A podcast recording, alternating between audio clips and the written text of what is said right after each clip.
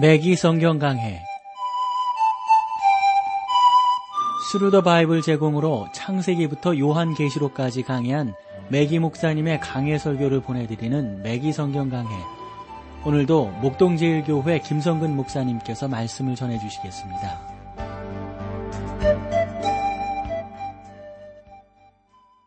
애청자 여러분 안녕하셨습니까? 매기 성경 강해 자 오늘도 여러분들을 요나서로 모시겠는데요. 이제 2장으로 들어가면서 요나의 아주 그 간절한 기도들을 우리가 함께 살펴보게 됩니다. 지난 시간에 1절을 나누었어요. 오늘 2장 2절 말씀부터 보도록 하겠습니다. 가로되 내가 받은 고난을 인하여 여호와께 불러 아뢰어 쌉더니 주께서 내게 대답하셨고 내가 스올의 뱃속에서 부르짖어 쌉더니 주께서 나의 음성을 들으셨나이다. 내가 받는 고난을 인하여 여호와께 불러 아뢰어 쌉더니 주께서 내게 대답하셨고 우선 하나님께서 요나의 기도를 들으셨다는 사실을 우리가 유의해야 되겠죠. 내가 스올의 뱃속에서 부르짖어 쌉더니 그랬어요. 여러분 스올이란 성경에서 종종 무덤 또는 죽은 자들이 가는 장소라는 의미의 보이지 않는 세계를 여기서 나타내고 있거든요. 그런 의미로 번역된 단어가 스올이라는 단어예요. 어, 이런 말이 있어요. 이 말은 어떤 관점에서 보든지 죽음과 관계가 되어져 있다 하는 거죠. 그래서 스올이란 말은 항상 공동묘지와 관계가 되어져 있습니다. 그러므로 저는 요나가 물고기의 뱃속을 자기의 무덤으로 해석했다고 저는 생각을 합니다. 살아있는 사람을 무덤 속에 넣을 수는 없지 않습니까? 요나는 자기가 그 물고기 어, 속에서 어, 자기가 들어갔는데 그 들어가 있는 그 시간이 하나님께서 기도를 들으시는 시간, 하나님이 자기와 함께 하시는 그러한 시간, 그리고 죽은 자 가운데서 자기를 일으켜 주시는 시간이다. 라고 고백하고 있는 겁니다. 미기 목사님께서 아주 오래전에 젊은 신학생이었을 때 잠시 동안 조지아의 아틀랜타에 있는 웨스트민스터 장로교회에서 설교해달라는 부탁을 받은 적이 있으셨대요. 그래서 주일날 밤 예배를 드리러 이제 그 교회로 가셨던 거죠. 어, 그러면서 어느 날 밤 나의 초청에 응답하여서 몇 사람의 젊은이가 앞으로 어, 이제 나오게 되었다는 거예요.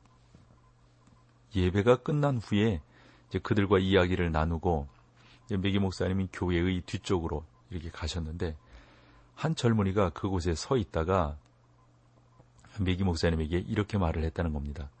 나는 조지아 공과대학에 다니는 학생입니다. 나는 그리스도를 영접하고 싶지만 극복할 수 없는 장애가 있습니다. 나는 그 문제가 무엇이냐고 이제 그 메기 목사님이 이제 물으셨던 거죠. 그랬더니 이렇게 대답을 하더라죠.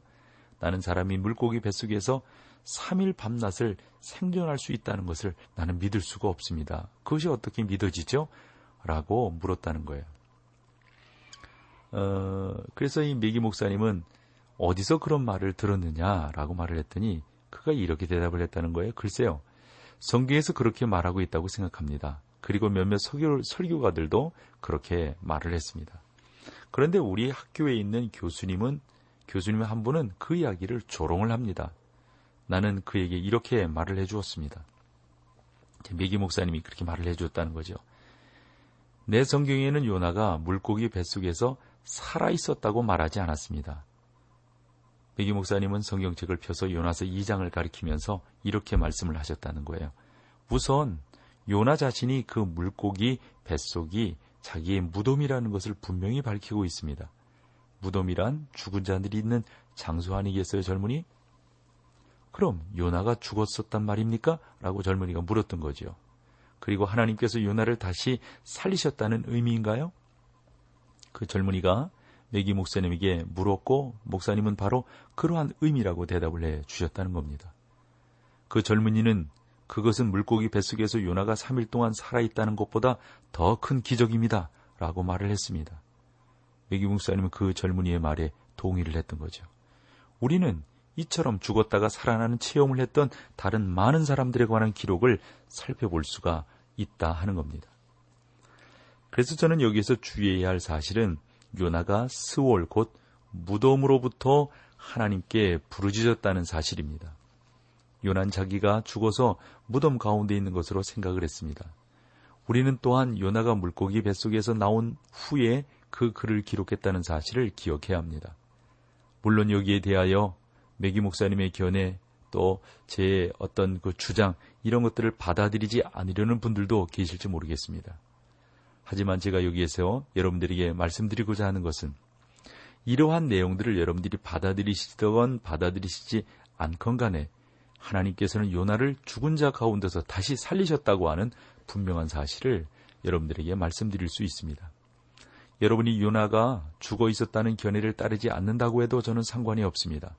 하나님은 물론 요나를 물고기 뱃속에서 살려 두실 수도 있으신 분이십니다. 그러나 성도 여러분, 많은 젊은이들이 여러분의 견해를 보고 성경을 불신하게 되어서는 안 될 것입니다.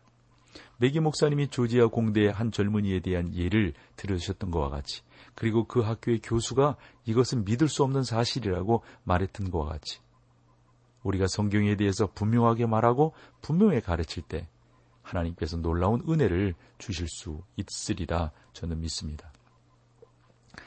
백기 목사님이 텍사스에 사실 때 이 오스틴으로부터 온 편지 한 통이 있다고 그래요. 그 편지에는 요나서가 일반적으로 어떻게 해석되고 있는지를 잘 보여주는 편지라고 하는데요. 그 편지를 소개해 주셨어요. 요나서에 관한 이 메기 목사님의 그 편지에 대한 답장, 그것에 대해서 그 답장을 받은 사람이 감사를 했다는 거죠. 이러한 편지에도 시간을 내어 답장을 보내주신 것은 선생님의 아주 그 귀하신 아, 마음을 엿볼 수 있어서 감사했습니다. 왜냐하면 선생님께서 이러한 편지를 많이 받으실 것이기 때문입니다. 나는 선생님이 하나님의 귀한 일을 하고 계시다고 믿습니다. 수년 동안 선생님의 방송 설교를 들어오면서 날이 갈수록 설교 내용이 점점 더 나아진다는 생각이 듭니다. 그래서 이제 메기 목사님 여기 약간 농담을 하셨어요. 내가 점점 나이를 먹어가고 있지만 아무도 점점 더 나아진다는 농담을 하지 않았는데 이 젊은이가 나한테 그런 농담을 하는군요. 라고 이제 그런 좀 조크를 하고 계세요. 그러면서 그 친구가 보낸 편지를 아래와 같이 소개를 했어요. 비행기 타기를 무서워하신다는 이야기, 그리고 그 두려움을 극복한 이야기는 생생한 믿음의 의미를 잘 설명해 주었습니다. 그러나 요나서에 대해서는 개인적인 해석을 하고 계신다고 생각합니다. 선생님은 성경을 왜곡하고 있습니다. 나는 요나가 큰 물고기 뱃속에서 3일 동안 살아 있었다는 사실이 마태복음 12장 39절로 40절의 말씀에 아무런 장애가 되지 않는다고 생각합니다. 성경을 꺼내어 다시 어, 읽어보면 어, 마태복음 12장 여기 어, 그 말씀 가운데서 나름대로 이해하는데 좀 더 도움이 될 만한 말씀이 있어서 이 메기 목사님이 계속해서 설명을 해주고 계신 것을 제가 여러분들에게 좀 더 말씀을 드려볼게요.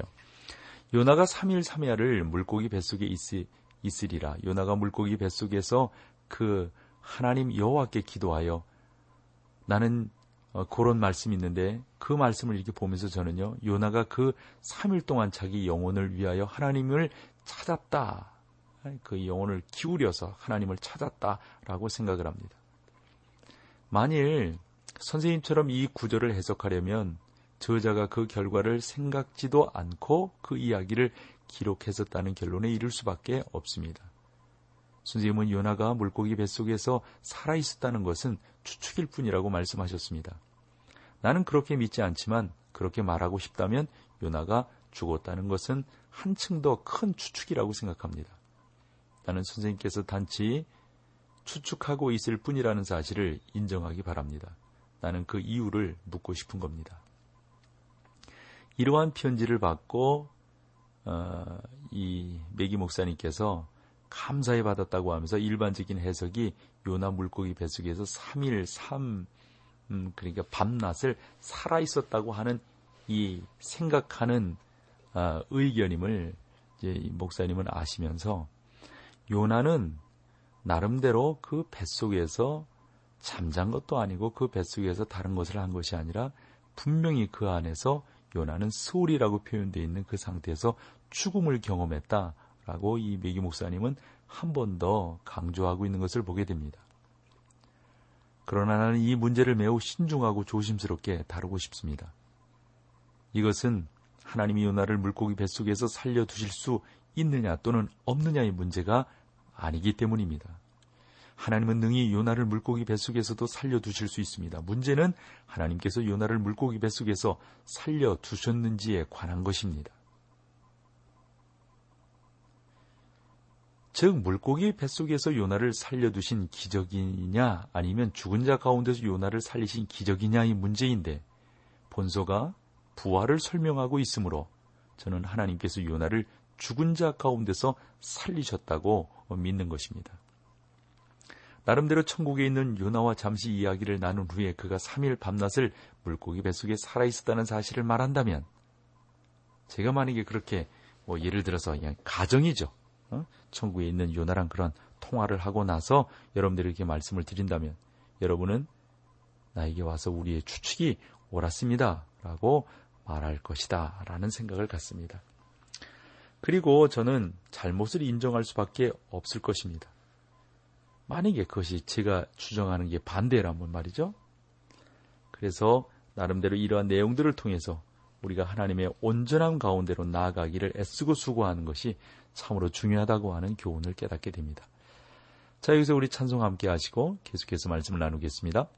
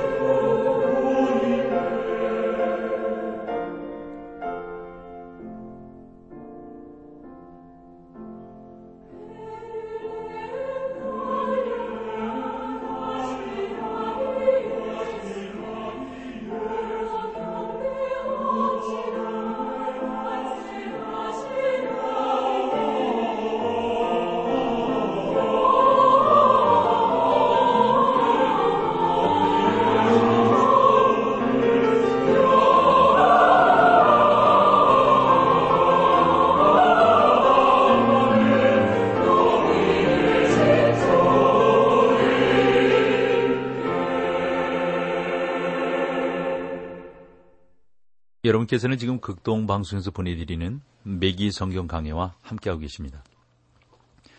매기 목사님께서 아주 오래전에 그 캘리포니아의 파사디나에 있는 미스 그레이스 캘로그라는 아주 훌륭한 성경 교사를 이제 알고 계신데 그분과 이제 대화를 했다는 거예요. 이 여자분이신데 오늘의 성경이라는 제목의 작은 저서 사본을 이 매기 목사님에게 주셨답니다. 그녀는 요나가 물고기 뱃속에서 살아있다는 견해를 가지고 있었는데 그녀는 메기 목사님으로 하여금 요나가 살아있을 수도 있었다는 사실을 이해시키려고 이제 했던 거죠. 왜냐하면 메기 목사님은 요나가 물고기 뱃속에서 죽었다라고 하는 것을 강조하는 분이니까요.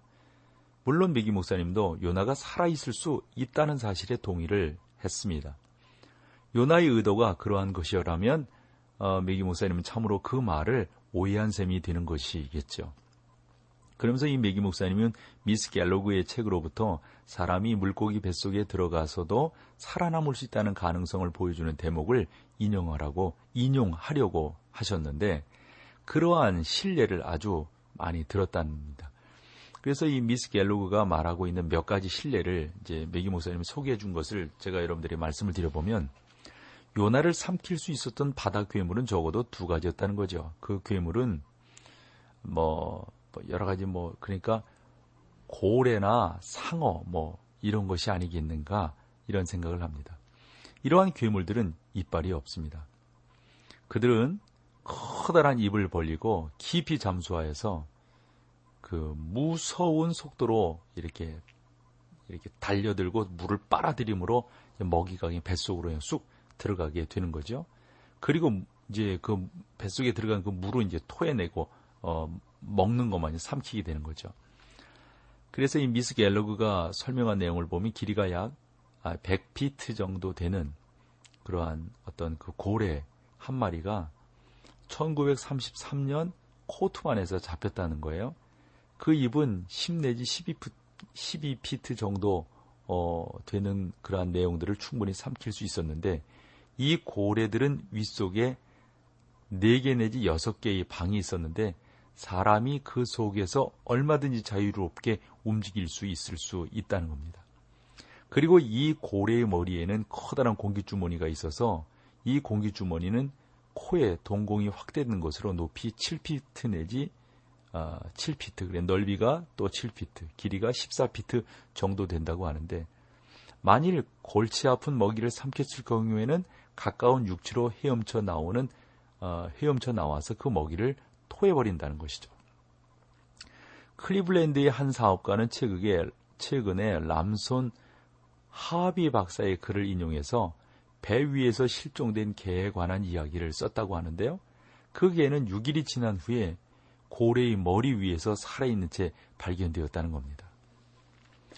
그래서 이런 내용들을 썼던 프랭클리 볼리는 또 고래의 뱃속에서 발견된 길이 15피트 정도의 상어에 관한 이야기를 하는데 그는 그 고래가 죽었을 때는 뱃속에 있는 내용물을 토해낸다는 말이죠. 또 고디 딕슨 박사는 레바논의 베이루트 박물관에 가보면 아주 어? 가보면 아무리 덩치가 큰 사람이라도 삼킬 만한 큰 입을 가진 고래 상어가 있음을 발견한다는 건데 그는 또한 말도 삼킬 수 있는 지중해 백상어에 대해서 또 이 고디 딕슨 박사는 설명을 하기도 했습니다.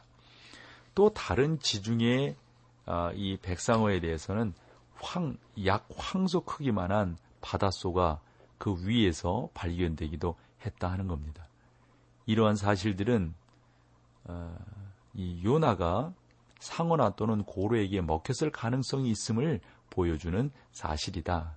그러나 요나 외에 물고기 뱃속에서 살아나와 자기의 체험을 이야기했던 적이 있는가 하는 겁니다.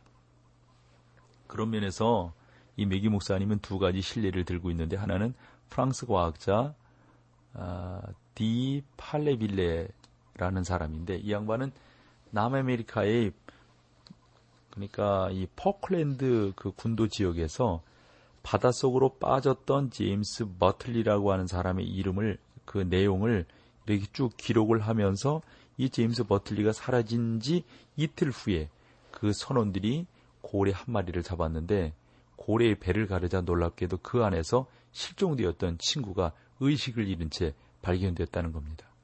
그리고 그는 다시 소생하여 건강하게 나머지 여생을 보냈다는 거죠. 로스앤젤스의 뷰로 과학연구소 원장 해리 리머 박사도 또 다른 경우를 소개하는데 다이제스트 잡지에서 우리는 영국의 한 선원이 영국 해변에서 커다란 그 뭐 리노돔에게 잡혀 메인 기사를 볼 수 있다고 하는데 그 선원은 커다란 상어를 잡으려다 배 위에 떨어졌는데 구조되기 전 상어가 그를 삼켜버렸다는 겁니다. 사고가 난 지 48시간 후에 그 상어를 잡았는데 그 상어의 배를 가르자 그 선원이 의식을 잃은 채 그 안에 있었고 깨니까 살아나게 되었다는 겁니다. 바로 병원으로 후송하여서 치료를 했는데 단지 쇼크를 받았을 뿐이다 하는 거죠. 그리고 몇 시간 후에 퇴원을 하게 되었다는 겁니다. 그 잡지의 기사는 그 사람이 런던 박물관에 가서 한 사람당 한 실링씩의 입장을 받고 20세기의 요나라는 광고 아래 여러 사람 앞에 공개되었다. 이런 이야기까지 덧붙이고 있습니다. 이러한 체험담들은 사람이 물고기 뱃속에서도 살아남을 수 있다는 사실을 잘 보여주는 내용입니다. 그러나 요나가 체험한 놀라운 기적은 더 이상 놀라운 것이 아닐 것입니다. 즉 요나처럼 물고기 뱃속에서 살아가는 것이 기적이 아니라는 말입니다. 요나서는 단지 아주 드문 사건의 기록에 불과한 것입니다. 저는 개인적으로 더 큰 기적은 하나님께서 요나를 죽은 자 가운데서 일으키신다는 사실을 알고 있습니다. 저는 개인적으로 우리가 당면한 문제는 하나님께서 사람을 물고기 뱃속에서 3일 밤낮 생존시킬 수 있느냐 없느냐의 문제가 아니라는 사실을 상기시키고 싶은 거죠.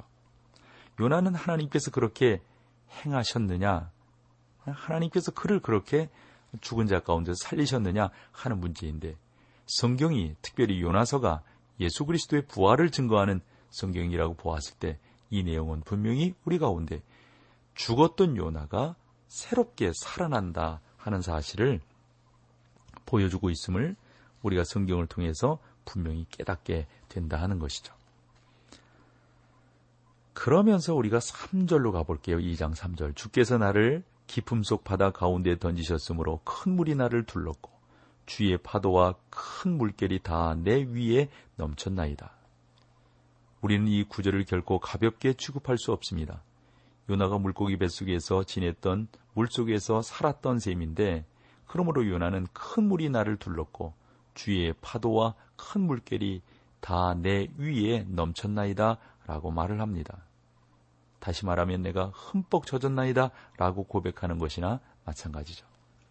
그러므로 저는 개인적으로 마귀나 요나서에서 마귀가 요나서에서 부활의 위대한 진리를 깨닫지 못하도록 얼마든지 논리적으로 유혹할 수 있다라고 생각을 합니다.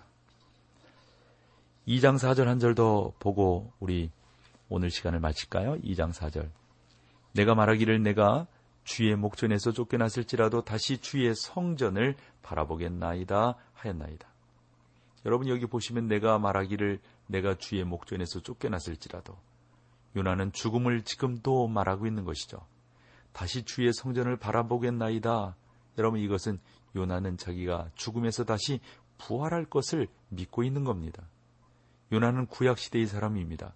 그러므로 요나도 다른 다른 사람들과 함께 북 왕국에서부터 예루살렘 성전으로 예비하러 내려갔을 것입니다. 이스라엘인들은 참되고 살아계신 하나님을 경배하는 장소가 솔로몬의 성전이라고 생각을 했습니다. 요나는 이렇게 말을 하는 거죠. 내가 주의 거룩한 성전을 향하여 다시 나아가리이다.